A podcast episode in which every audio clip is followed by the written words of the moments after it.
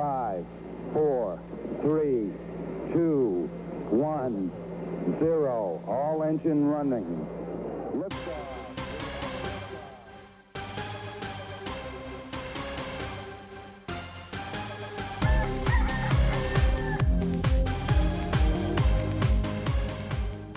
안녕하십니까. 아, 한국과 미국 스타트업 테크 기업 이야기 조광의 4센트 드디어 83번째 시간을 시작하겠습니다. 아, 지금 몇 주째 연속으로 지금 본방을 녹음하고 있습니다. 강박님. 그죠? 네. 그 초기에 이러고 아마 오랜만에 하는 것 같은데 그죠? 그랬, 그랬나요? 초기에도 근데 계속 그 인터뷰는 한 2, 3주마다 한 번씩 했던 것 같긴 한데 섞어서 네네네. 모르겠습니다. 지금 한 3, 4주 연속으로 본방을 하고 있는데 아 본방이 게참 재미도 있고 가- 이강원님은 특히 자기는 본방이 더 재밌다라고 본방을 네. 더 많이 해달라라고 요구는 하시긴 하셨는데 이게 장단점이 있어요. 이게 참 음, 예, 막 하다 보면 저희도 배우는 것 공부를 어쨌든 해- 좀 해야 되니까 배우는 맞아요. 것도 네. 많고 조금 손님이 안 계시니까 그냥 그래도 나름대로 이제 안정적인 이 뭐죠 인터넷 커넥션이 이제 보장이 되는 그 상황에서 이제 얘기를 할 수가 있고 어 그렇긴 한데 또한 주마다 하나씩 뭔가를 이렇게 짜내야 된다는 게 별 이슈가 이렇게 많지 않을 때 예, 이게 좀 힘들기도 네. 하고 그리고 강박님도 느끼시겠지만 그 2주의 픽을 하나씩 또 이렇게 선정한다는 게 좀 그게 부담입니다. 참 의, 그 야심차게 코너를 넣었는데 이 그죠? 코너가 발목을 잡을 줄이야. 그러니까요. 이게 인생의 계획대로 참 되지가 않습니다. 그렇지만 네. 예.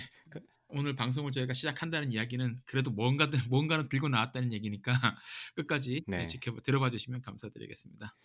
네. 그리고 지난주에 그 신선아 님께서 네. 텍사스에 계시는 네네. 아, 신선아 님께서 메시지를 주셨어요. 아 그래서 그래요? 예. 제가 보통 그 2주의 픽을 일부러 그 이 링크에 안 써놓거든요. 좀 들으시라고. 네네. 그랬더니만 찾, 찾기 너무 힘들다고 그거 좀 써달라고 그러셔가지고 이번 주부터는 2주의 픽을 에, 이제 뭘 했는지를 네. 저희가 이제 다시 기록으로 좀 남겨가지고 검색하시기 편하게 아마 저는 이제 좀 들으십사 하고 이제 일부러 안 쓴 건데 그게 이제 들으실 때는 아 이거 재밌겠다라고 생각하시고 좀 한참 뒤에 다시 찾아보잖아요 음, 보통 네네. 바로 찾아보는 경우가 좀 덜하니까 그러다 보면 이제 뭐 잠시 까먹고 이러다 보면 며칠 지나면 이게 또 뭐몇 화에서 들었던 건지도 음. 가물가물하고 이러다 보니까 예, 그거 좀 써달라 그러셔가지고 저희가 또 그 청취자의 반응에 항상 즉각 그렇죠. 즉각 반응하는 방송인으로서 네 저희가 이번 주부터는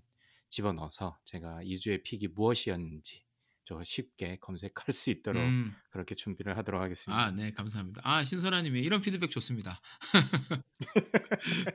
알겠습니다. 자, 네. 오늘은 이- 어, 구- 미국 시간으로 9월 20일 일요일이고요. 서부 시간 8시, 동부 시간은 지금 밤 11시를 향해 가고 있습니다. 자, 강박님, 네. 지난주 녹음 이후 일주일 어떻게 보내셨습니까? 네, 뭐 여기는 조금 날씨가 또 추워서 맨날 날씨 얘기밖에 안 하는 것 같은데 날씨, 이것도 뭐 코로나 매주 둘 중에 하나죠. 네, 매주 하는 것의 단점인 것 같아요. 예, 음. 그래서 날, 날씨 얘기를 제가 말씀드리는 거는 지난주에 별게 없었다 라는 거죠. 그렇죠. 예. 근데 여기 날씨가 꽤 많이 추워졌어요. 아, 한 그래요? 음. 17도, 16도, 네, 밤에는 한 14도까지 떨어지는 거 보니까 꽤 이게 좀, 어, 아. 좀 쌀쌀한 느낌이 들 정도 낮 기온이 낮, 낮 기온이 섭씨 한 17도 정도란 말씀이시죠? 낮 기온은 한 20도 초반대, 21, 음. 22뭐 이렇고요. 좀 떨어지면 17도까지 떨어졌었고 밤에는 한 13도까지 떨어지는 거 아, 보니까 아, 섭씨로 예. 네. 그러니까 꽤 쌀쌀하죠. 그래서 쌀쌀하네요. 저는 예. 개인적으로 요, 예, 요 날씨를 참 좋아하거든요. 그죠. 가을이 제일 저도 좋죠. 예. 네, 쪼박님만큼 이 땀이 많은 남자, 맞습니다. 뜨거운 남자라 가지고 네, 네, 열혈 남자. 이렇게 예. 네.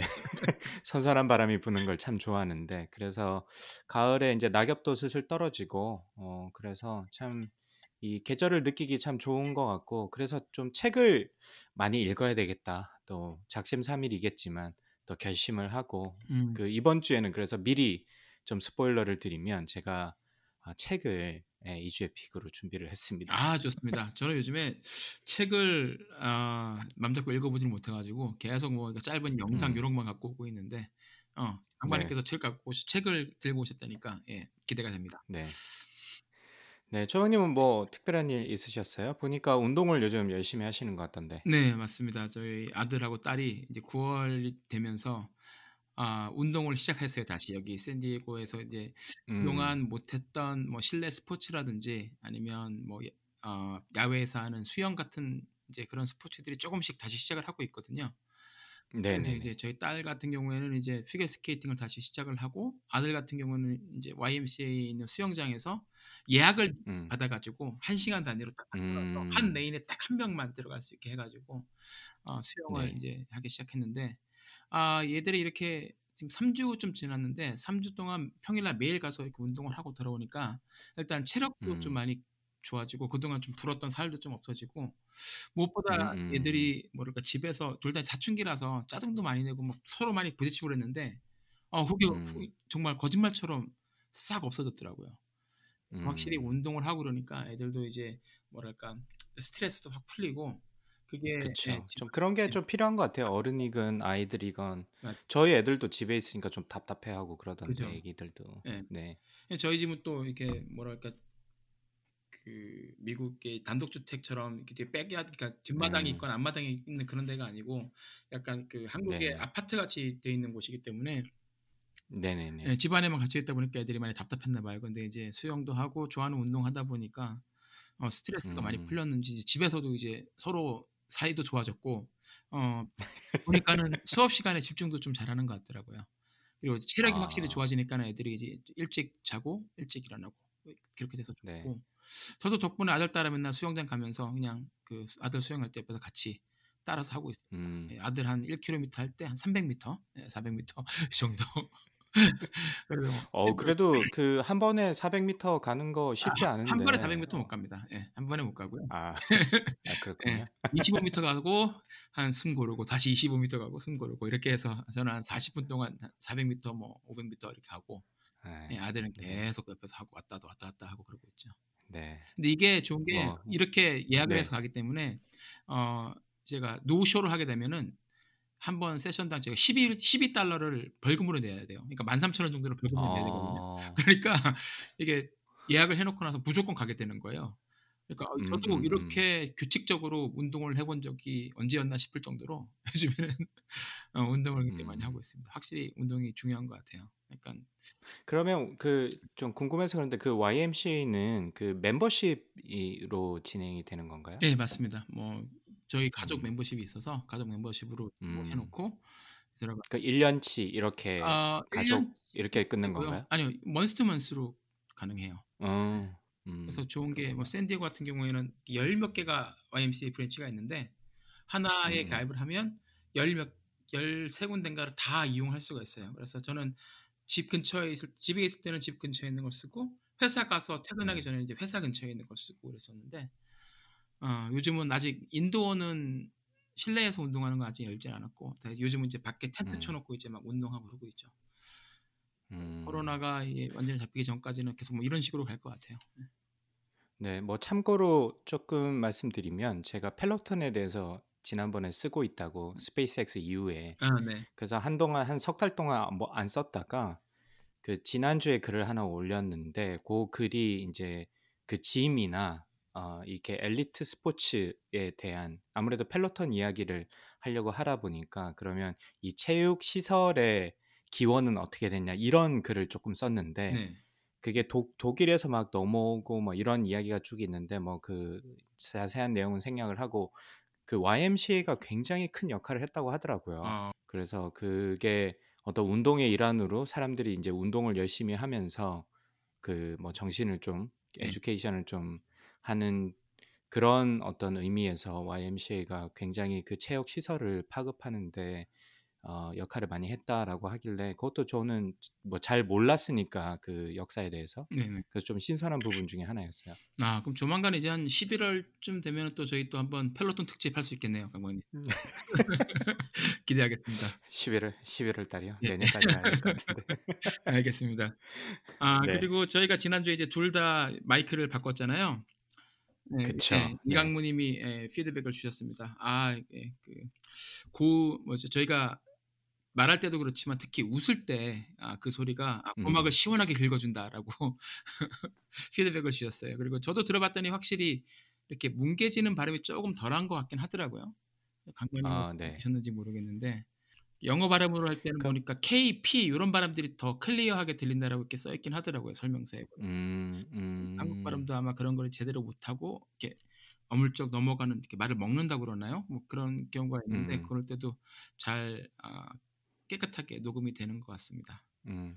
제, 제, 저 편집할 때 보니까 저는 원래 음성 자체가 좀 이렇게 뭉쳐져 있는 음성이거든요. 네, 그래서 좀 이렇게 저음이고 좀 이렇게 뭉쳐져 있는 느낌인데 쪼박님은 그 마이크를 받고 나서 보니까 굉장히 이게 피치가 되게 높게 느껴지더라고 하, high pitch처럼 네네. 그래서 아마 그런 의미에서 그 이강무 어, 우리 무 박사님께서 귀를 음. 시원하게 긁어주는 게 아니었나 아 그런가요? 라는 생각이 들었는데 매기는 어쨌든 저는 일단 편집하고 네. 나니까 그냥 좀 청취자분들한테 좀 깔끔한 음질을 요즘 워낙 스튜디오에서 녹음도 많이 하고 이러다 그렇죠. 보니까 굉장히 quality가 높은데 저희 방송이 사실 원격이고 인터넷에 따라서 그리고 자신의 데스크탑에 뭐 기종에 따라서. 막 진짜 음질이 왔다리 갔다리 했, 했잖아요. 그래서 사실 편집할 때 그게 굉장히 스트레스였거든요. 죄송스럽기도 하고 이거를 야 요즘 이렇게 귀가 굉장히 그 귀의 감수성이 높으신 분들이 많은데 이런 방송을 들어주시 면 이게 또 저희가 또 길다 보니까 아 이거 좀 죄송스럽다 생각이 들었는데 그래도 좀 이렇게나마 조금 더 좋은 퀄리티의 음성을 들려드릴 수 있을 것 같아서 저는 좀 뭐 아직 그 피드백을 받은 적은 없는데 네네. 아, 참고로 그냥 마음이 어, 기획자나 방송을 올리는 사람 업로더 입장에서 마음이 좀 놓였다. 예, 확실히 네. 음질이 좋아졌더라고요. 그래서 저도 제가 듣는데도 확실히 편하더라고요. 음, 아, 음. 진작에 쓸 걸. 그러니까 이게 지를 때 빨리 질러야지 망설이다가 결국 배송. 때만 이렇게 미뤄진다고 그러던데 케이스가 아니었나. 오늘 보니까 저희 페이스북 친구분 중에 한 분인데 보스턴 대학에서 이제 강의하시는 교수님께서도 아 저희랑 네. 똑같은 마이크를 구매하셨더라고요. 아, 그래서 아무래도 이제 학생들 입장에서도 아, 교수님께서 이제 녹음을 하셔가지고 수업을 하시는데 아무래도 이제 음성이 깔끔하게 들리면 더 좋을 거잖아요. 학생들의 집중. 그쵸. 네네. 네, 그래서 아 역시 아, 이게 잘 팔리는 모델인 모델인가 보다 싶었습니다. 네. 로드의 후원을 기다리고 있습니다. 네. 기다리고 있는 건 많고 저희가 네. 네, 네 그쵸. 알겠습니다. 자 근황은 그러면 이 정도로 하고요. 저희 아 본론으로 들어가 보도록 하겠습니다. 조광의 4센트 시작하도록 하겠습니다. 강박님 이번 주 2센트 어떤 내용을 가지고 오셨습니까? 네, 뭐 아마 많은 분들께서 그 방송을 꾸준히 들어오셨던 분들이라면 음. 아마 눈치를 채셨을 것 같은데 저는 오늘 애플 이벤트에 대한 이야기를 좀 해볼까 합니다. 네. 그래서 쪼박님이 그 좀 전에 메시지 보내주셨잖아요. 그럴 줄 알았다. 패턴이 있죠. 예, 난 네가 한 일을 알고 있고 앞으로 할 일도 알고 있다. 뭐 이런 느낌으로 예, 애플 할 줄 알았다 이러면서 좀 말씀해 주셨는데 지난주 화요일에 있었어요. 네. 화요일에 그 애플 이벤트에서 어 제가 보기에는 제가 최근에 봤던 그 신제품 발표 네. 그다음에 뭐 keynote speech 뭐 이런 걸 통틀어서 가장 짧은 어떤 그 영상 발표가 아니었나 싶은데 한 시간이 한 시간 정도 되는 거다 한 시간 좀 안 되는 것 같은데 음, 음. 사람들이 대부분 다 놀랄 정도로 야 이거 one more thing이 있는 거 아니냐 그래서 그 애플의 keynote를 쭉 따라오셨던 분들이라면 예전에 스티브 잡스가 one more thing이라고 해서 모두를 놀라게 했던 또 그렇고 몇 번 그런 게 있어가지고 항상 그런 기대를 하는데 이번에도 워낙 빠르게 진행이 돼가지고 혹시 이게 나머지 한 시간을 도대체 뭘로 채우려 그러냐 보통 한 두 시간 정도 하기 때문에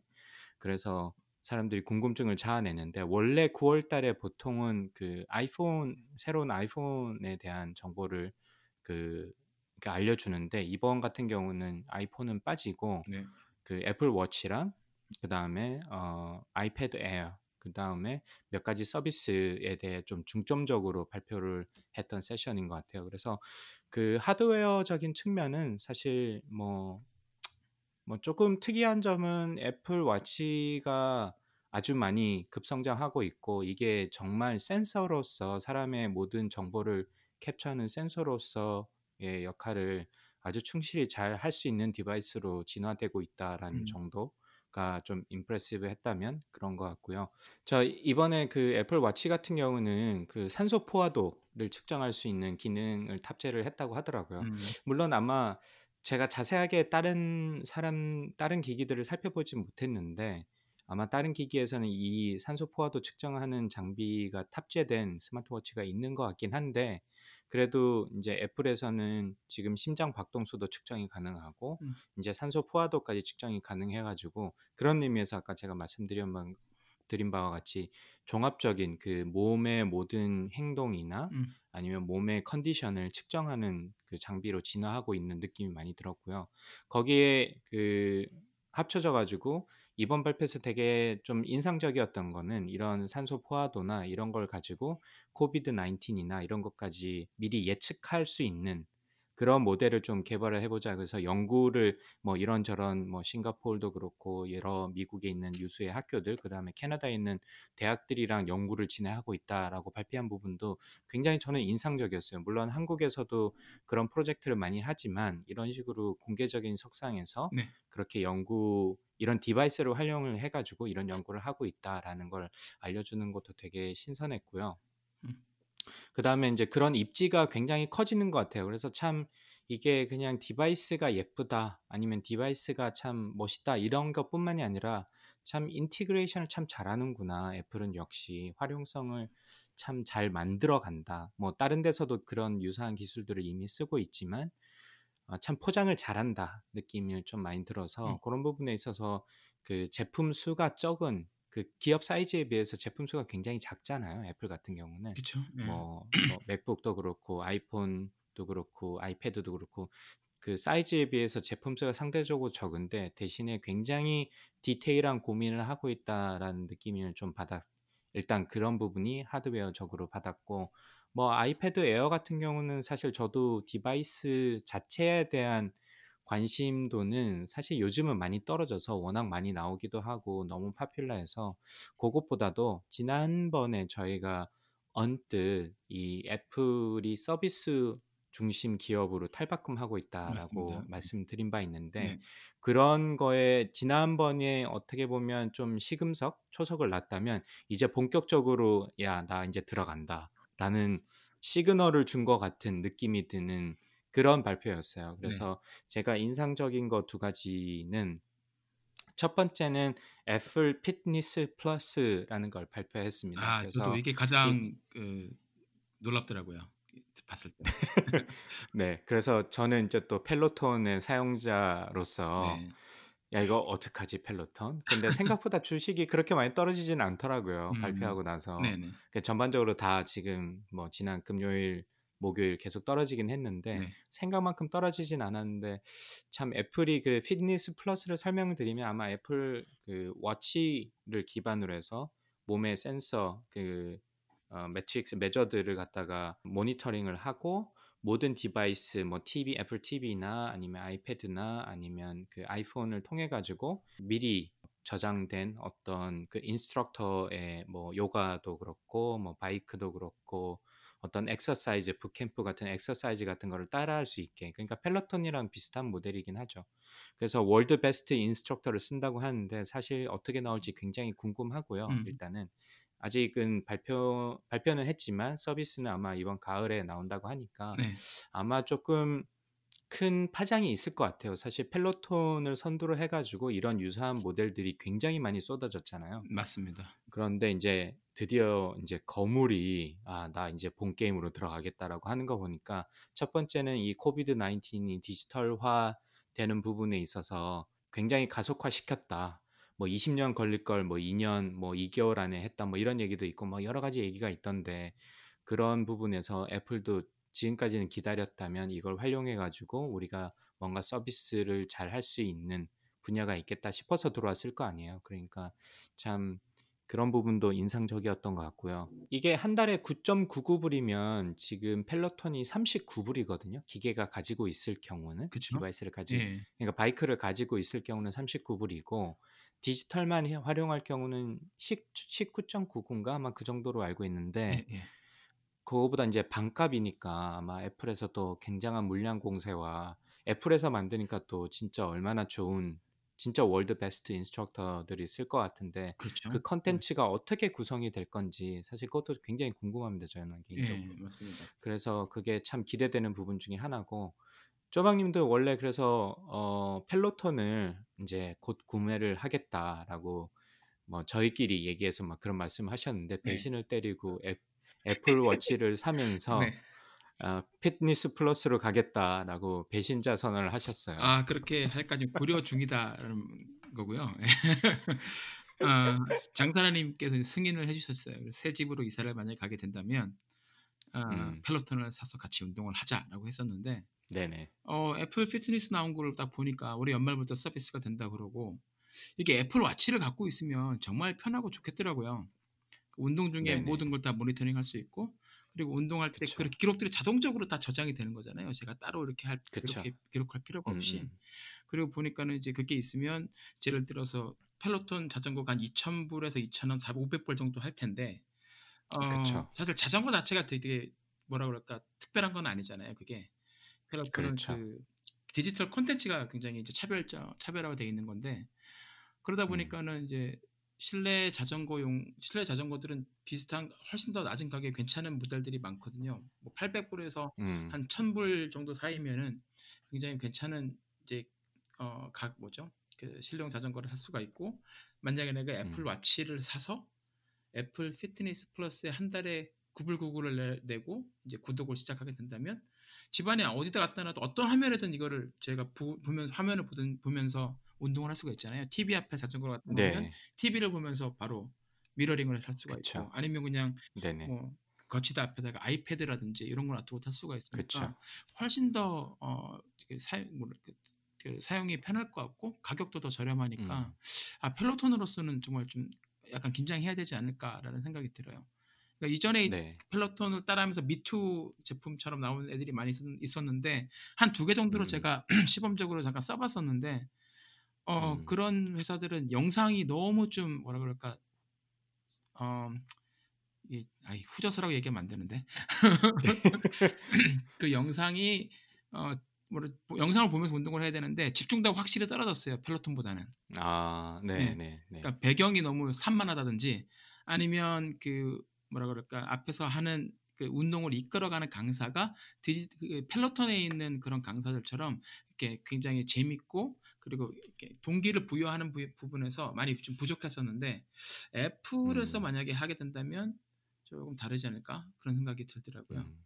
그래서 네. 네. 뭐 애플도 새로운 제품 또 두 개나 냈잖아요. 아, 아, 그 워치 뭐죠? 애플 워치 6하고 SE 두 개 내고 이거 애플 맞습니다. 워, 애플 피트니스 플러스까지 내서 아예 홈 트레이닝 시장이 완전히 이제 그냥 우리가 이것도 내가 먹겠다라고 본격적으로 선언하고 뛰어든 게 아닌가 그런 생각이 음. 들더라고요.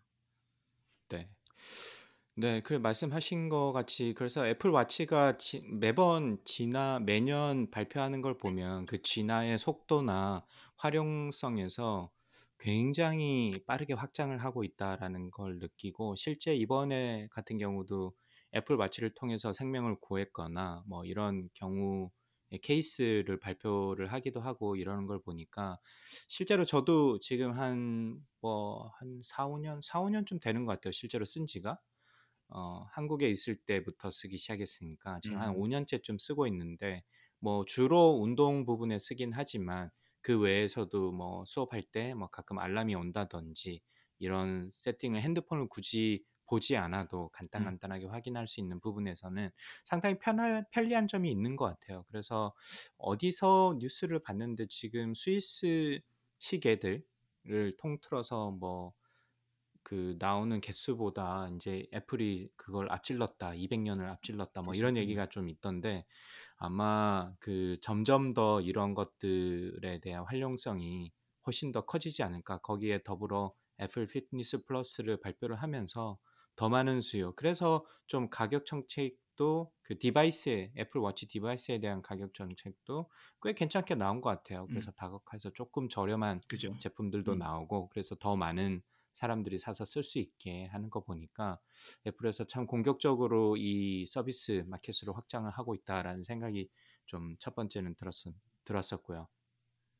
두 번째 인상적인 거는 아주 살짝 언급하고 지나갔는데 이게 저는 개인적으로 굉장히 의미 있다고 생각을 해서 좀 그 확대해서 말씀을 드리고 싶은 게 애플 원이라는 것을 발표를 했어요. 네. 그래서 애플 원이라고 하는 거 이게 어떻게 보면 제가 지난번에 예전에 저희가 한번 얘기한 바 있는데 이런 tech giant 기업들의 서비스가 점점 비슷해지고 있다. 음, 음. 그리고 따져 보니까 애플이 그 coverage가 의외로 제일 많더라. 뭐 music도 있고 TV도 있고 뭐 게임도 있고 storage도 있고 그때 아마 뉴스 플러스가 출시되면서 그 말씀을 드렸던 것 같은데 아마 오, 아, 오히려 아마존보다도 애플이 더 훨씬 더 많은 종류의 컨텐츠 디지털 컨텐츠를 가지고 있어서 언젠가는 얘네들이 이거를 전체를 번들로 묶어서 그때 제가 제 기억이 맞다면 쪼박님한테 이렇게 번들로 이 모든 서비스를 한 뭐한 3, 40불 정도에 제공한다면 쪼박님은 어떻게 시겠냐고 제가 물어봤는데 쪼박님이 어 그러면 쓰지 않을까요?라고 말씀을 하셨어요. 그때. 방송에서. 예. 네. 근데 지금 그것보다 훨씬 더 공격적인 형태의 어떤 그 번들링 서비스가 나왔습니다. 그래서 그게 애플 원인데 애플 원은 아까 말씀드렸던 애플의 그 디지털 콘텐츠들을 묶어서 번들로 제공하는 서비스를 얘기를 하고요.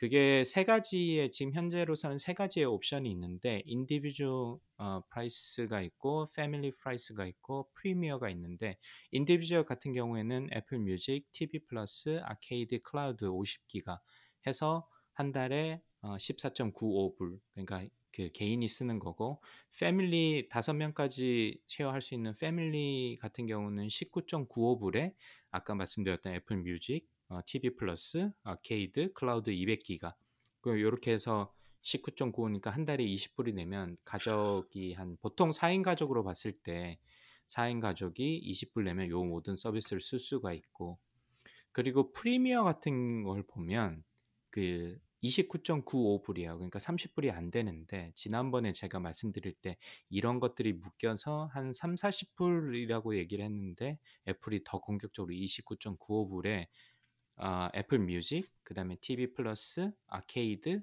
아이클라우드 2기가 아 2테라죠. 죄송합니다. 2테라고 그다음에 뉴스 플러스 매거진 서비스인 뉴스 플러스와 핏 아까 말씀드렸던 피트니스 플러스까지 해서 이 여섯 가지 서비스를 묶어서 30불에 모, 모든 가족들이 쓸 수 있게 이렇게 해서 사실 이게 어떤 의미에서는 굉장히 공격적이고 아마 굉장한 파급력이 있을 것 같다라는 생각을 했고 어 저는 이 발표를 이 발표가 굉장히 짧게 하고 지나갔는데 사실 이게 되게 인상적이었습니다. 아, 제 그건 다들 죽으란 얘기 아닙니까? 그 가격에 그 모든 서비스를 진짜 제공한다는 거는 아, 이 애플이 아니면 할 수 없을 것 같은데 어, 만약에 네. 서비스 한다면 아우 뭐 안 쓸 이유가 없을 것 같아요. 그, 그 가격이라면 네. 특히 가족들이 네. 다 같이 쓸 수 있으면 저희만 해도 이제 애들이 이제 따로따로 뭐 음, 음악 듣는 취향도 다 그쵸. 다르고 그리고 음. 어, 뭐 관심 분야도 다르고 그러니까 뉴스를 봐도 또 다들 또 다른 것들을 보고 그러니까 어 음. 그걸 다 묶어 가지고 그렇게 번들을 제공을 하면 예 훨씬 음. 더 저희한테 좋을 것 같은데 그러면서 또 이제 불안한 거기도 한 거죠 예, 하나에 딱 묶여버리고 독점이 되고. 나면 예, 오히려 안 좋지 않을까 빠져나오기가 힘든. 네, 힘들고 네. 예, 그래서 다른 회사들도 분발해 주시면 좋겠습니다. 그래서 아마 이게 바로 런칭이 되면 제가 또 한번 써보고 네. 그 결과 그다음에 피트니스 플러스 같은 경우는 펠로톤이랑 비교 분석을 좀 해가지고 네, 아마 여러분들한테 한번 알려드리면 어떨까 싶습니다. 네, 알겠습니다. 저도 애플, 피트니스는 정식으로 출시되기를 지금 기다리고 있습니다. 그래서 잘 써보고 아, 한국에는 근데 서비스는 아마 안 될 거라고 그러더라고요. 그래서 그쵸 네. 아직까지 제가 써보고 한번 예, 저희 팟캐스트에서 리뷰를 한번 해보면 후기를 한번 공유를 해보면 그것도 재밌을 것 같네요. 쪼박님은 오늘 어떤 소식을 들고 오셨습니까? 예, 저는 아, 지난주 했었던 니콜라 모터스의 특집 예, 2편을 들고 나왔습니다. 그래서 아, 아, 참고로 네. 그 지난주 방송이 굉장히 다운로드 수가 많았어요. 아, 그 최근 들어서 가장 많은 다운로드 수를 어, 나온 걸 보고 야 이게 불안한데? 역시 쪼박님의 힘이다. 불안한데요, 이거. 니콜라의 힘이다. 막 저희가 뭐 이렇게 주식 방송 이런 건 줄 알고 들으신 거 아닌가? 아, 저번에 지난주 방송에서 강반님께서 말씀드렸지만 저희는 뭐 이걸 가지고서 예, 주식을 사거나 팔거나 하는데 어, 그 뭐죠 정보로 정보로 쓰시라고 뭐 활용하지 건- 마시라. 예, 네. 쓰시라고 하는 건 아니고 아, 여기 굉장히 지금 미국에서 핫한 뉴스라서 특히 테크 관련 뉴스이고 어떻게 보면 또 스타트업 관련 뉴스라서 전해드리는 거니까 예, 그 점을 좀 아, 감안하시고 다시 한번 예, 참고하시고. 예, 방송을 들어주시면 감사드리겠습니다. 저희가 둘 다 쫄보라 조심해야 돼요.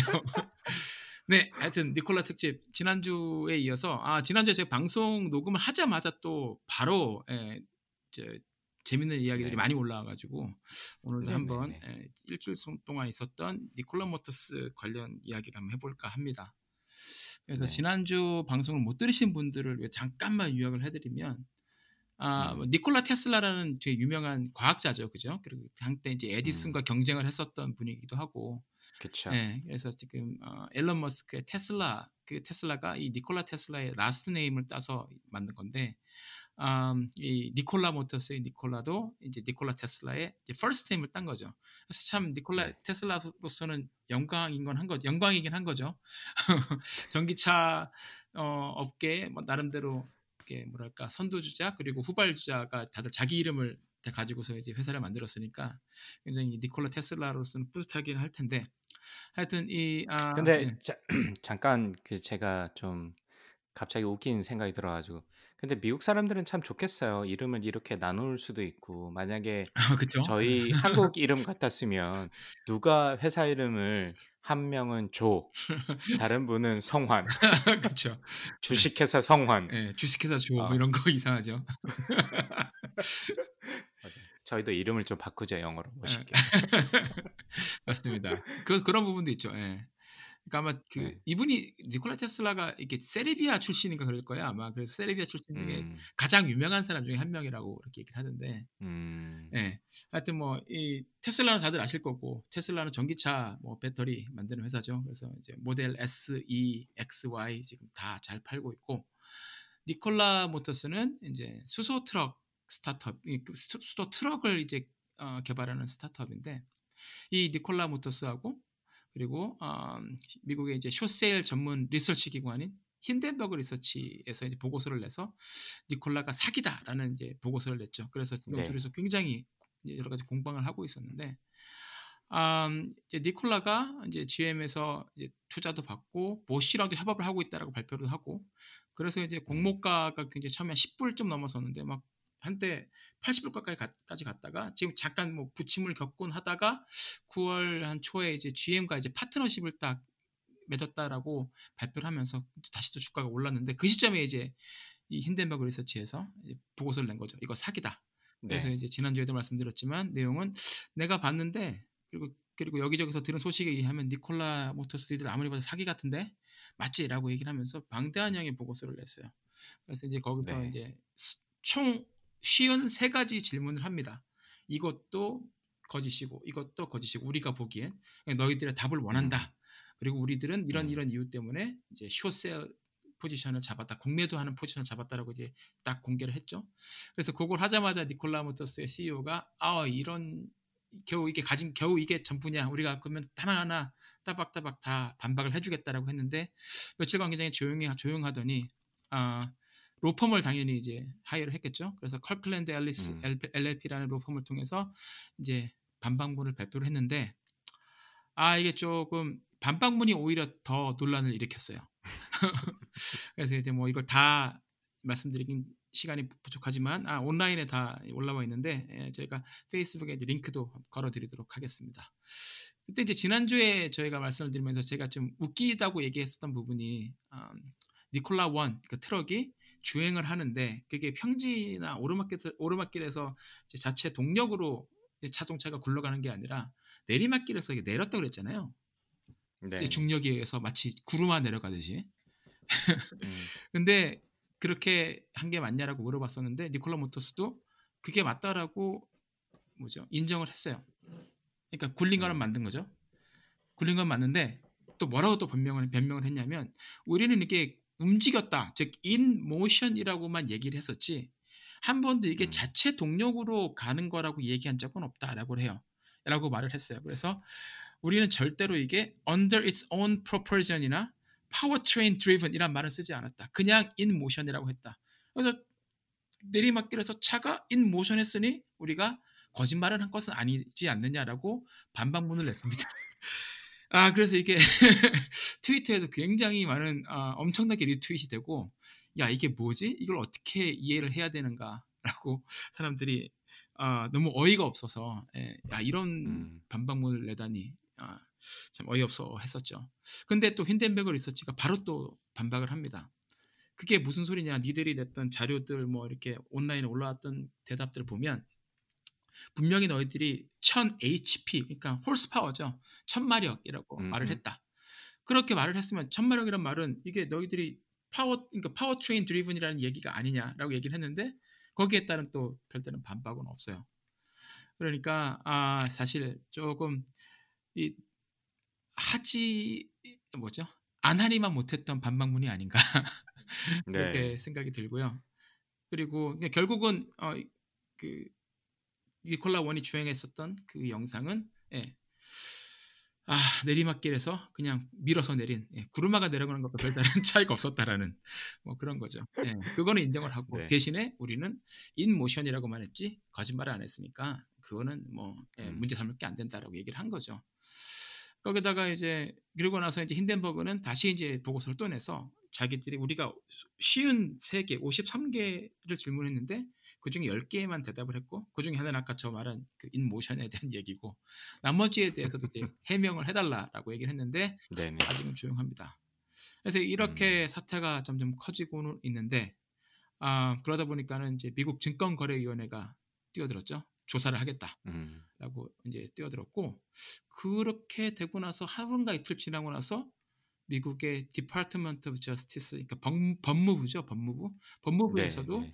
니콜라 테슬라 아 니콜라 모로스에 대한 아, 모로스의 그 사기 혐의 그리고 이제 이런 주가에 관련된 아, 조사에 착수하기로 했다는 소식이 들려서 지금 이제 아 이게 뭐 이러다가 잘못해서 이게 사법 처리까지 가는 거 아니냐 이런 뭐 섣부른 전망들도 음. 나오고 있는데 일단은 조사가 시작됐으니까 좀 시간이 걸리겠죠.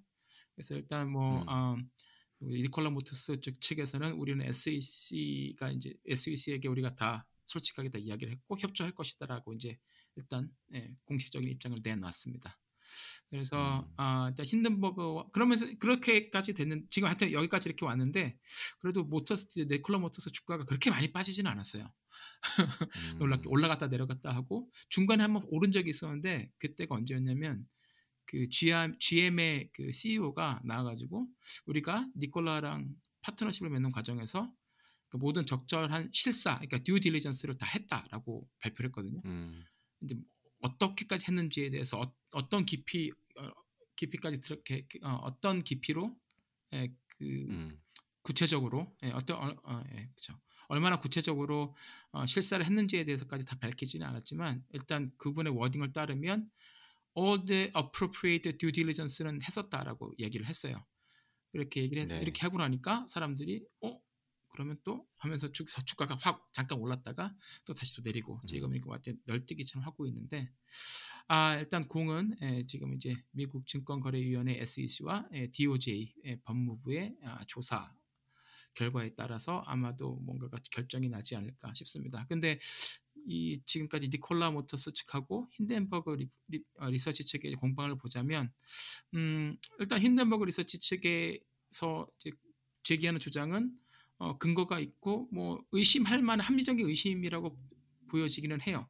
거기에 반해서 이제 음. 니콜라 모터스의 대응은 조금 약간 어, 약간 어처구니가 없을 정도로 좀 황당한 음. 면도 많이 있죠. 예, 그래서 특히 인모션이라고만 얘기를 했지 우리가 언제 내 구동해서 간다고 그랬냐라고 얘기했던 부분은 어, 어떻게 보면 좀이 기만이 아닌가 싶기도 하, 합니다. 그래서 아, 쉽게 가라앉을 것 같지는 않고 지금 이해관계 걸린 사람들이 엄청나게 많이 있어가지고 아, SEC와 법무부의 조사도 아마 쉽지 않을 것 같아요. 빨리 나올 것 같지도 않고 그리고 이제 음. 이 결과에 따라서 예, 울고 웃는 사람들 굉장히 많아질 것 같습니다. 네. 그 GM이 아무래도 그 왜 실사에 있어서 조금 아무래도 뭐 그 CEO의 이야기가 모든 적절한 실사를 했다고 하지만 네. 사실 GM은 그렇게 손해 보는 장사가 아니었잖아요. 이번 딜에 있어서는. 그렇죠. 뭐 11%에 해당하는 주식을 받고 네. 그다음에 자신들이 어 그 어, 그 트럭을 제, 제작할 수 있는 라인을 사용할 수 있는 네. 권리를 줬기 때문에 근데 사실 GM이나 요즘 자동차 업계가 상당히 안 좋잖아요. 테슬라를 제외하고는 네, 네.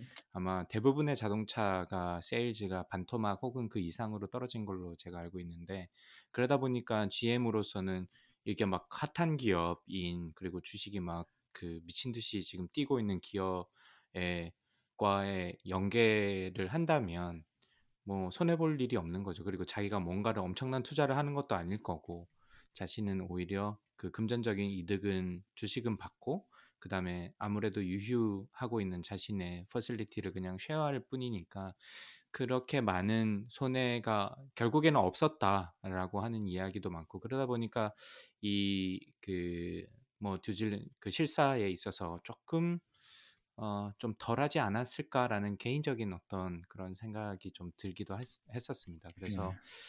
글쎄 뭐 저는 이 이야기를 보고 정말 이 경상도 속된 말로 이건 말이야 방구야 뭐 이런 얘기가 막 나오던데 네.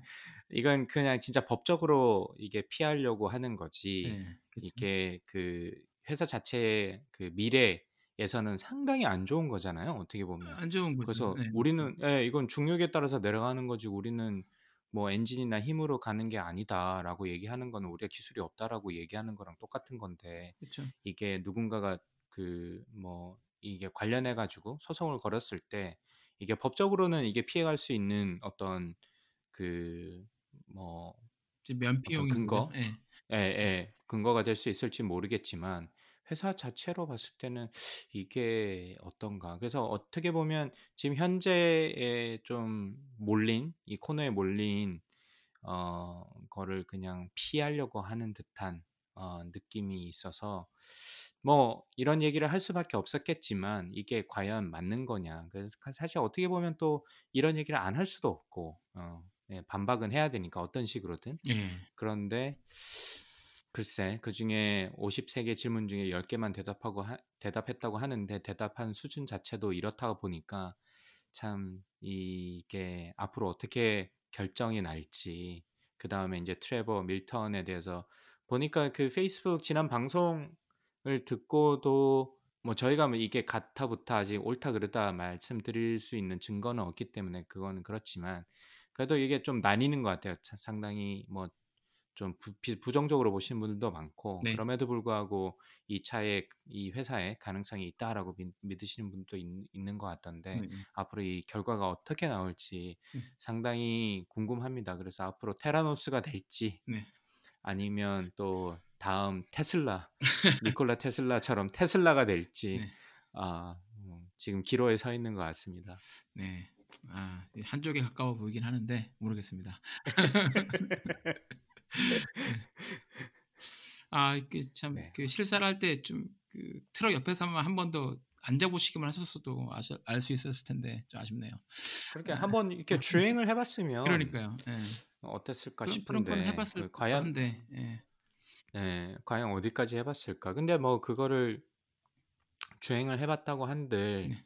뭐 엔, 엔진을 쓰는지 뭘 어떻게 쓰는지 뭐 하긴 잘 모르겠습니다. 어디까지 해봤을지. 그렇죠. 예. 뭐 이제 바로 GM이라면 바로 알아챘을 것 같긴 한데 네. 아무래도 그냥 이건 개인적인 진짜 헌치인데 아 그냥 넘어가지 않았을까. 뭐 우리가 뭐 손해 보는 것도 없잖아. 뭐좀쪽 뭐 안 돼도 뭐 그만 뭐 되면 thank you 뭐 이런 네. 어떤 상황이 아니었을까 뭐 싶습니다. 그랬을 수도 있고 또 어, 트래버 밀턴이 굉장히 또 이렇게 사업 수완이 좋고 말발이 좋은 사람이다 보니까 그 안에서 또막 이렇게 뭐라 그럴까 음, 잘 어, 게임을 잘하지 않았을까 싶기도 해요. 테라노스 엘리자베스 음, 홈즈가 음. 그랬던 것처럼.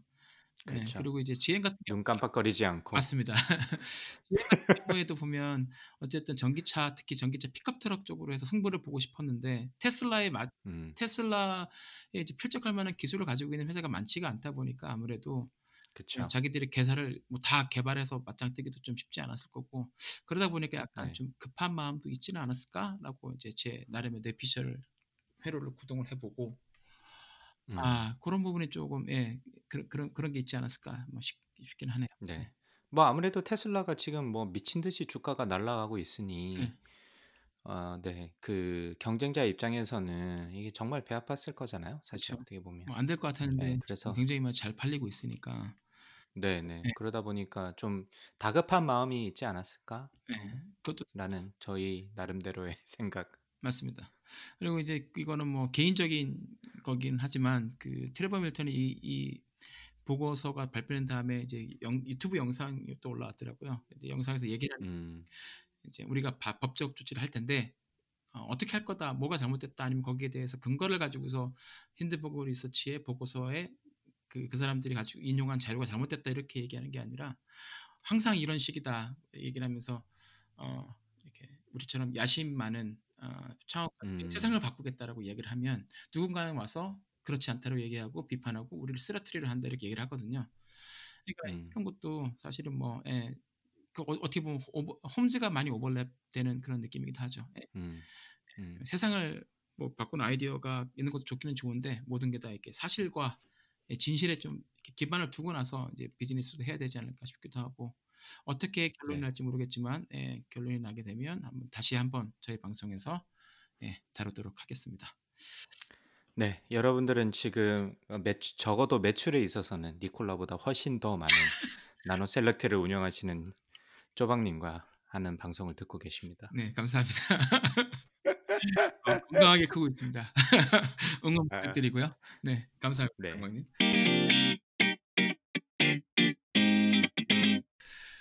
네. 그리고 이제 아 그렇게 조강의 4센트는 에, 애플 신제품 리뷰하고 그리고 아, 니콜라 모터스 follow-up 뉴스로 저희가 한번 채워봤습니다.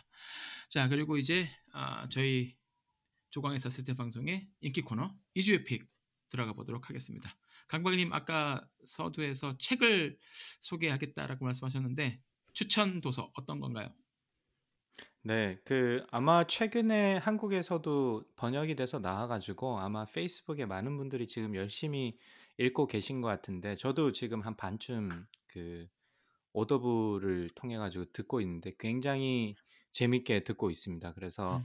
어, 책 제목은 No Rules Rules라고 넷플릭스 아. 이야기인데 한국 한국에서는 규칙 없음 음, 뭐 이런 제목으로 나와 있는 것 같아요. 그래서 그러네요. 예. 그 CEO인 리드 헤이스팅스랑 그 에린 마이어라는 그 두 분이 쓰신 책인데 이 넷플릭스 안에 어떤 그 체계 그 다음에 넷플릭스에 대해서 사실 그 지난번 쪼박님도 하나 소개를 시켜 주셨고 그죠? 그다음에 저도 그 책도 읽어 봤는데 사실 어떤 면에서는 좀 비슷한 연장선상에서 있는 것 같아요. 근데 음. 조금 더 디테일하고 그 다음에 왜 어떤 뭐 출장을 가거나 아니면 휴가를 가거나 이런 팔레스를 없앴고 어떤 어려움이 있었고 왜 그렇게 했는지 뭐 이런 이야기들을 쭉 이렇게 서술해 나가고 있는데 저는 굉장히 재밌게 봤습니다. 그래서 일단 좀 인상적이었던 부분은 그 팩트 팩트가 뭐 휴가가 없다 뭐 기사에서는 좀 그런 식으로 나온 것 같아서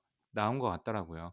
어 거기 뭐 사회복지가 너무 아, 그 사내 복지가 너무 좋아서 휴가도 전혀 없다더라. 뭐 출장비도 지 마음대로 쓴다더라. 뭐 이런 식으로 그러니까 좀 휴가 제한이 그 거죠? 네네네 제한이 없는 거죠. 그래서 다른 기업들은 대부분 휴가의 일수에 제한이 있고 그다음에 출장을 가더라도 어떤 경비의 그 맥시멈이 있어서 그런데 어, 넷플릭스 같은 경우는 그런 걸 다 없애서 그런 거에 대해서 사람들이 와 이렇게 좀 하이라이트를 보는 것 같은데 저는 좀 어떤 이 책을 중간까지를 읽긴 했지만 어떤 느낌을 받았냐면 참 이 사람을 뽑는 게 어, 지난주에 쪼박님께서 아주 어, 훌륭한 네. 그 인원 한 명을 다른 데로 보내셔가지고 음. 마음이 참 많이 아팠다라고 말씀해 주셨는데 그게 좀 계속 떠올랐어요. 그래서 넷플릭스도 굉장히 좋은 조건에 아주 훌륭한 사람들을 데리고 와서 어, 잘 뽑아놓고 대부분의 한국이나 이런 데서 좀 아쉬운 소리를 많이 하는 게 그런 훌륭한 자원이나 훌륭한 인력들을 다 뽑아놓고 어떤 규정이나 아니면 어떤 규칙, 그 다음에 조직 문화들이 그 사람들이 어, 능력을 발휘하는데 방해를 하고 있다. 뭐 이런 이야기를 좀 많이 하는데 넷플릭스에서는 그거를 어떻게 하면 그 사람들의 자유도를 높여가지고 능력을 어, 뭐 10분 발휘하게 할 수 있는가라는 부분에서 휴가 얘기도 나온 거고 그런 부분에서 출장 얘기도 나온 거라서 참 이 사람 한 명 뽑고 어, 하는데 정말 많은 공을 기울이고 그 사람들의 역량을 충분히 펼칠 수 있게 장을 참 잘 깔아놓은 기업이구나라는 느낌이 들어서 그 부분이 굉장히 인상적이었어요. 그래서 저희가 뭐 방송에서 몇 번 말씀드렸지만 한국의 R&D 사업도 뭐 SBIR이나 아니면 미국의 R&D 사업이랑 비교해가지고 저희가 몇 번 말씀드린 바 있는데 그 뽑는 데는 상대적으로 그 열정을 좀덜 어, 해서 그 목표 자체를 좀 낮게 아, 그리고 목표가 어느 정도 달성된 과제를 뽑아서 어느 정도 성공률이 나올 수 있는 아주 쉬운 과제들을 뽑아 가지고 아주 많은 규제를 통해 가지고 컨트롤 하려고 하는 한국의 어떤 국가 R&D 시스템이나 이런 것도 좀 저는 떠올랐거든요. 그래서 미국처럼 차라리 그 사람을 한 명 뽑고 아니면 R&D 과제 하나를 선정하더라도 굉장히 힘들게 여러 가지의 과정을 통해 가지고 선정을 하고 그 선정이 됐을 때는 믿고 모든 자원 그 다음에 모든 resource 모든 능력들을 맡기고 그들이 전문적으로 잘 활용해서 사용할 수 있도록 support 해주는 그런 의미에서 저는 이 책이 굉장히 인상적이었습니다. 그래서 좀 그 단순히 어떤 휴가 일수 제한이 없다거나 아니면 뭐 출장비에 제한이 없대 이런 부분보다도 어떻게 하면 그 사람들 하나하나의 능력을 살려주느냐 이런 부분에서 굉장히 인상적이었어 가지고 아마 많은 분들한테 좀 재미있게 어, 읽으실 수 있는 책이 아닌가 싶어 가지고 오늘 아, 규칙 없음 네. 혹은 네. 그 원서 제목으로는 No Rules Rules라는 네. 책을 소개 추천드립니다. 네, 아 저도 이거 페이스북에서 추천해 주시는 분들 포스팅을 많이 봤는데 음, 네. 한번 읽어봐야겠네요. 그 저번에 있었던 그 맥코트 책과 어떻게 또 다른지 또 한번 봐야겠습니다. 넷플릭스는 정말 그 들 리는 얘기 들어보면 정말 이렇게 프로 구단처럼 운영을 하는 음. 것 같더라고요. 그래서 성과가 있으면 정말 보상을 확실히 해주고 애매하게 성과라면 네. 그 프로야구 선수들 시즌 끝나고 방출하는 것처럼 그냥 바로바로 음. 내보내기도 하고 그러는 것 같은데 음. 이게 참 저렇게 회사를 운영하기가 쉽지가 않을 텐데 에, 경영진들도 정말 대단한 것 같습니다. 네, 그, 그 책에서도 나오고 이 책에서도 사례가 나오지만 네. 이 커멘트를 많이 하게 하잖아요. 넷플릭스에서는 360도 뭐 평가를 해가지고 그게 아. 상관이 됐던 네, 서로 이제 피드백을 주는 거를 굉장히 중요시 여기 그 하이라이트를 책에서도 많이 하더라고요 보니까. 음. 근데 그게 이제 저만 해도 예를 들어서 누군가가 저한테 뭐 어떤 피드백을 줬을 때 사람들이 이거를 좀 받아들이기 어려워하고 힘들어하고 그리고 좀 어, 감히 뭐 이런 분위기가 있잖아요. 한국 같은 경우는 좀 네, 서열 체계가 있다 보니까 그쵸. 그래서 이게 참 어려운데 어떻게 하면 이걸 좀 깰 수 있을까?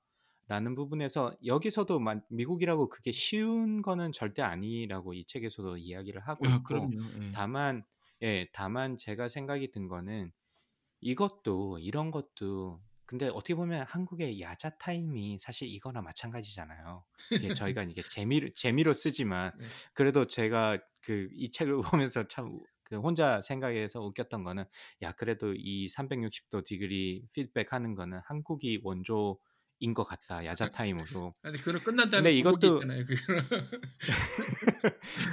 그러니까 그냥 어쨌든 이런 것도 좀 많이 연습이 돼야지 거기에 대해서 좀 악플도 많이 받아본 사람들이 또 받을 수 있는 거지. 음. 원래 첫 번째 모든 임팩트를 받으면 너무 힘들기 때문에 그렇죠. 이런 360도 디그리의 어떤 피드백을 받는 것도 그, 그 사회 초년생 때부터 이야기도 잘 해야 되고 그다음에 그런 걸 받음에 있어서도 좀 본인의 역량을 좀 그런 의미에서 역량을 또 키워갈 필요가 있지 않을까 생각이 들어가지고 음. 좀 그런 고민을 좀 많이 해봤으면 좋겠어요. 특히 아시아권 문화, 이 power distance가 굉장히 그 높은 어, 그런 상 문화다 보니까 과연 이 power distance가 이게 넓은 이런 상황을 어떻게 좀 줄일 수 있을지에 대한 좀 이런 고민들을 뭐 한국에서 그래서 그 뭐 그 직급 체계를 없애고 누구누구님이라고 부르는 스타트업도 있고 그리고 어떤 영어 이름을 부르는 음. 스타트업도 있고 그런데 어떤 그런 노력들이 좀 베스트 프랙티스로 좀 모아져 가지고 좀 이걸 좀 잘할 수 있는 그런 어떤 문화로 좀 발전시켜 나가보면 어떨까? 음. 어떻게 하면 그런 연습을 좀 해볼까? 뭐 그런 고민을 좀 했었습니다. 책을 읽으면서. 네. 아, 진짜 넷플릭스 이 부- 그런 이렇게 솔직하게 피드백하고 그런 문화들은 미국 회사에서도 솔직히 찾기 쉽지 않은 문화라고 하긴 하던데, 그래서 그게 그 리드 헤이스팅스도 그렇고 맥코드도 그렇고 그게 넷플릭스 성공의 가장 큰 비결이었다고 얘기를 하니까 한번 음. 네, 곱씹어볼 필요는 있을 것 같아요. 네, 쪼박님 같은 경우도 이제 누군가가 와가지고 아닌 것 같은데 이러면 일단 우리 또 상처받잖아 먼저. 상처받고 굉장히 디펜시브하다 그러잖아요. 일단 어 내가 그런 건 그런 이유가 아니고 그러면서 자기 스스로를 보호하기 아하, 위해서 아. 막 변명도 하고 이렇게 얘기를 하고 그 그렇게 되죠 자연스럽게. 근데 그거를 이제 하지 말고 네. 제대로 그 피드백만 딱 받아들이고 내 일에 대한 지적이라고 생각하고서 이제 그걸 받아 나가야 되는데 그것도 네. 훈련이 되게 필요한 것 같아요. 이거를 대부분. 예, 퍼스널하게 받아들이면 서- 결국 은 음. 서로한테 되게 안 좋은 거죠. 준 음, 사람은 준 사람대로 그냥 쓸데없는 짓 하게, 된- 하게 된 거고 받는 사람은 네. 자기가 성장할 수 있는 기회를 놓치게 되는 거니까 네, 네. 그러네요. 저희가 사실 지, 금 이번 저희 회사가 이제 월 초에 어, 그렇게 한번 리뷰를 하고 월 아, 연초에 한번 하고 중간에 한번 해야 되는데 음. 코비드 때문에 이런저런 일로 해서 바빠져가지고 미뤄지면서 지난주 이번 주에 하고 이번 달까지 저희가 이제 저희 팀하고 이렇게 뭐죠 아, 미디어 리뷰를 이제 하고 있는데 이때도 사- 음. 사실 고민이 그거예요. 어디까지 내가 솔직하게 얘기를 해- 해서 이- 솔직하게 음. 피드백을 전달해 줘야 될까? 잘 받아들일 수가 음. 있을까? 뭐 이런 그렇죠. 것들이거든요. 이게 말이 쉽지 이게 솔직하게 얘기한다는 게 사람이라는 게 그렇- 참 예. 이성만으로 되는 것도 아니고 감정이 굉장히 음. 작용을 하게 돼 있고 그리고 또 제가 봤을 때 그렇게 하- 그런 이게 제가 봤 제가 본 사실만 가지고서 판단을 해서 피드백을 줬는데 사실은 제가 보지 못했던 이- 이유들이 뒤에 많이 있을 수도 있고 그런 이유 때문에 그렇죠. 이 사람이 네. 이런 행동을 하고 이 선택을 할 수밖에 없었던 필연적인 이유가 있을 텐데 그걸 제대로 모르는 상태에서 나만 또 솔직한 피드백을 주겠다라고 생각하고 줘버리면 오히려 그 역효과가 음. 날 수도 있을 것 같거든요. 항상 고민이 많이 음. 되더라고요. 그게. 네.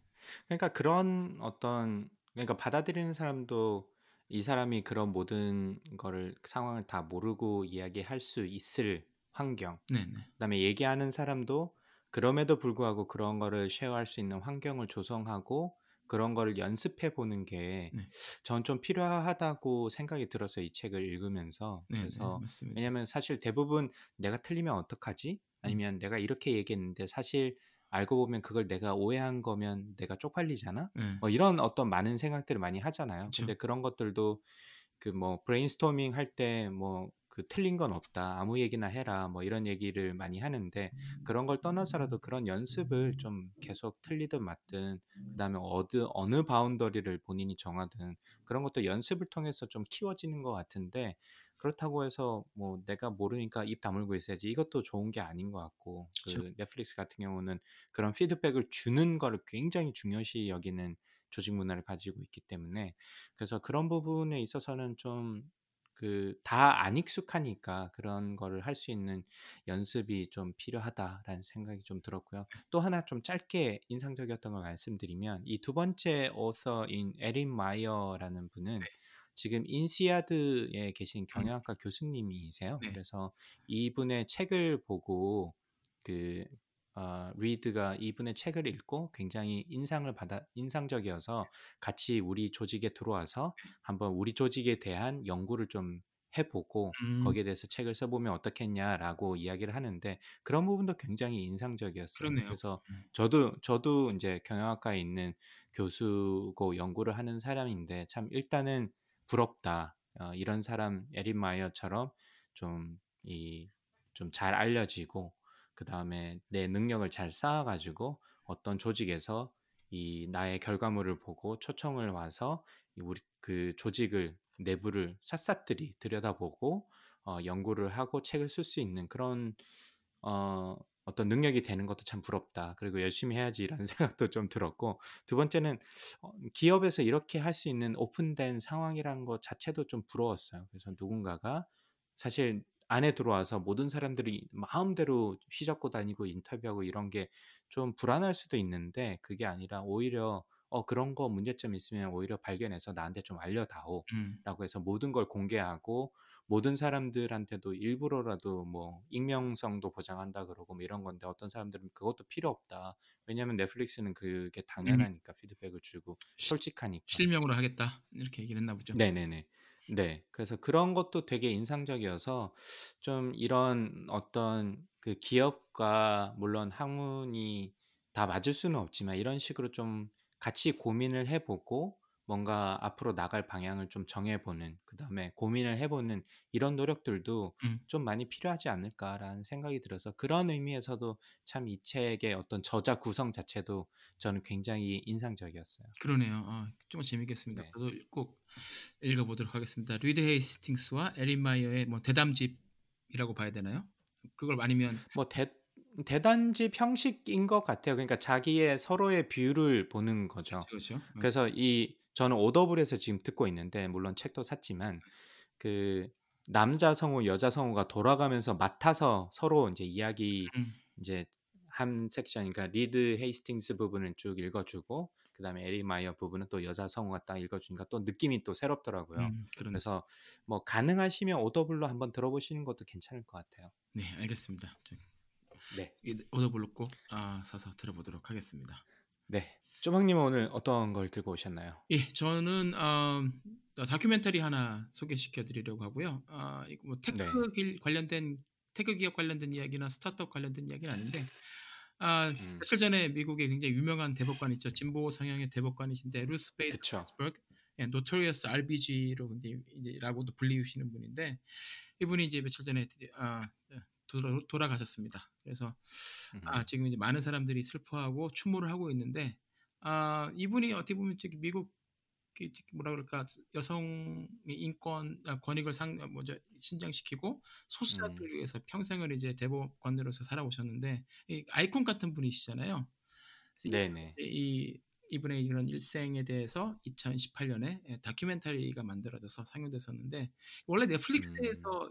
이렇게 방영이 됐었는데 내려가고 지금은 이제 돈을 내고 봐야 돼요. 아마존 프라임이나 뭐 유튜브에서 구매가 가능한데 예, 저는 이제 어제 아마존 프라임에서 결제를 해서 다시 봤습니다.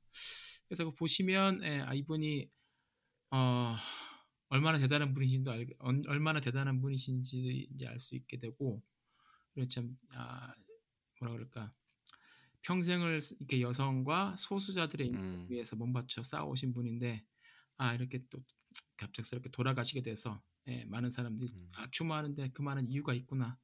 라는 것도 보시게 되고 더 놀라운 거는 아 미국 사회가 이렇게 민주적이고 이렇게 뭐라 그럴까 그 민주 사회로서 원칙이 제대로 지켜지기 시작한 게 얼마 안 됐구나라는 거 보면서 또 약간 좀 놀랍기도 해요. 몇년 음. 얼마 음. 오래되지가 않았더라고요 보면.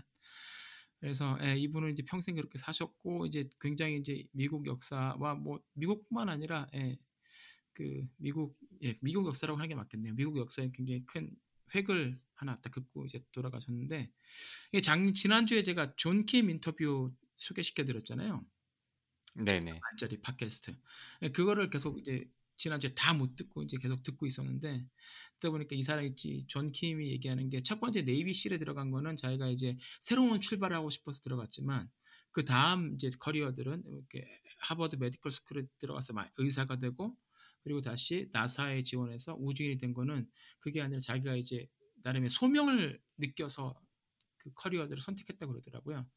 그러니까 음. 이런 분들이 이제 아, 소명을 가지고서 내가 이 길지 않은 인생 남은 인생에서 역사의 사회에 커다란 그 진전을 이루어내는데 조금이라도 힘이 되겠다라는 그런 소명 의식을 가지고서 이게 일을 시작하시는 것 같아요. 그런 그런 분들이 결국은 끝까지 밀고 나가면서 뭔가 작은 이제 초석을 놓고 이제 그 다음에 이제 뭐 사회가 됐든 뭐가 됐든 좀 더 좋은 방향으로 발전할 수 있도록 해주시는 것 같은데 아 예 그분의 이제 그런 일생을 다룬 다큐멘터리 RBG입니다. 이제 RB 그 아, 대법관 음. 예, 그 루스 베이서 루스 베이더 긴스버그의 그 이니셜을 딴 거죠. RBG. 그래서 시간 되시면 한번 보시면 좋을 것 같습니다.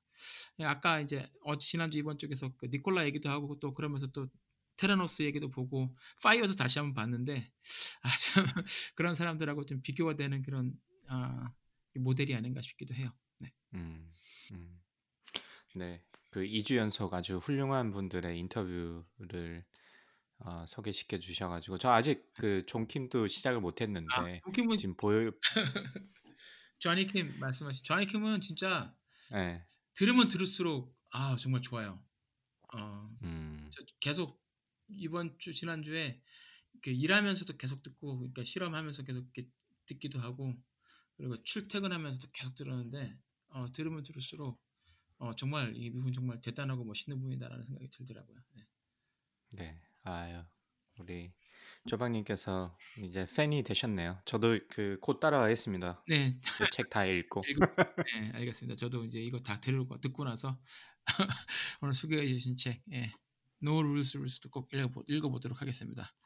아, 네, 이 좋습니다. 저희 이주의 픽 예, 좌표는 저희가 꼭 페이스북 페이지에 찍어 드릴 테니까 신선아님 예, 걱정하지 마시고요. 아 그리고 지난주에 이어서 광고 하나 말씀을 드리면 스타트업 얼라이언스에서 실리콘밸리의 한국인들 웨비나를 이번 주에 하죠. 그쵸. 그래서 이제 한국 시간으로 22, 23, 24 화수목 오전 10시부터 12시까지 진행이 됩니다. 그러니까는 아, 미국 시간으로는 월수금 저녁인데 어, 서부 시간으로는 저녁 6시, 동부 시간으로는 9시가 되겠죠. 밤 9시. 음, 그래서 아직 예, 제가 들은 바로는 어, 첫, 첫째 날은 세션은 이제 다 마감이 됐는데 둘째 날하고 셋째 날은 아직 그 표가 좀 남아 있는 것 같아요. 몇몇 장뭐 네. 수도 있었던 것 같은데 시간 되시는 분들은 꼭 들어보시면 좋을 것 같습니다. 그리고 저희 소- 조광의 4센트의 인터뷰로 나와주셨던 어, 링타인의 김봉수 대표님하고 밀레벳의 허인영 대표님 두 분 다 24일 세션에 발표자로 나오니까 한번 나오 아, 20 시간이 되시면 뭐 다 들으셔도 좋고 아니- 아니면 24일 세션만이라도 들어보시면 굉장히 좋을 것 같습니다. 네. 좋습니다. 아 오늘 또 예, 길게 녹음을 했네요. 한 시간 안으로는 안 되는 것 같습니다. 언제 이렇게 될지. 네, 네 세계 최초 예, 와이파이 3원 팟캐스트 lifetime learner가 되고 싶은 두 아재가 들려드리는 미국 스타트업 테크 기업 이야기 조광의 4센트는 애플 팟캐스트, 팟빵, 구글 팟캐스트, 스포티파이에서 들으실 수 있습니다. 아, 팟캐스트에 대한 의견은 예, 신선한 신선한님처럼 페이스북 페이지나 페이지나 메시지 혹은 이메일 아, dr.choging@gmail로 주시면 저희가 적극적으로 반영하도록 하겠습니다. 오늘도 저희 네. 방송 들어주셔서 감사드리고요. 좋은 한 주 보내십시오. 감사합니다. 감사합니다.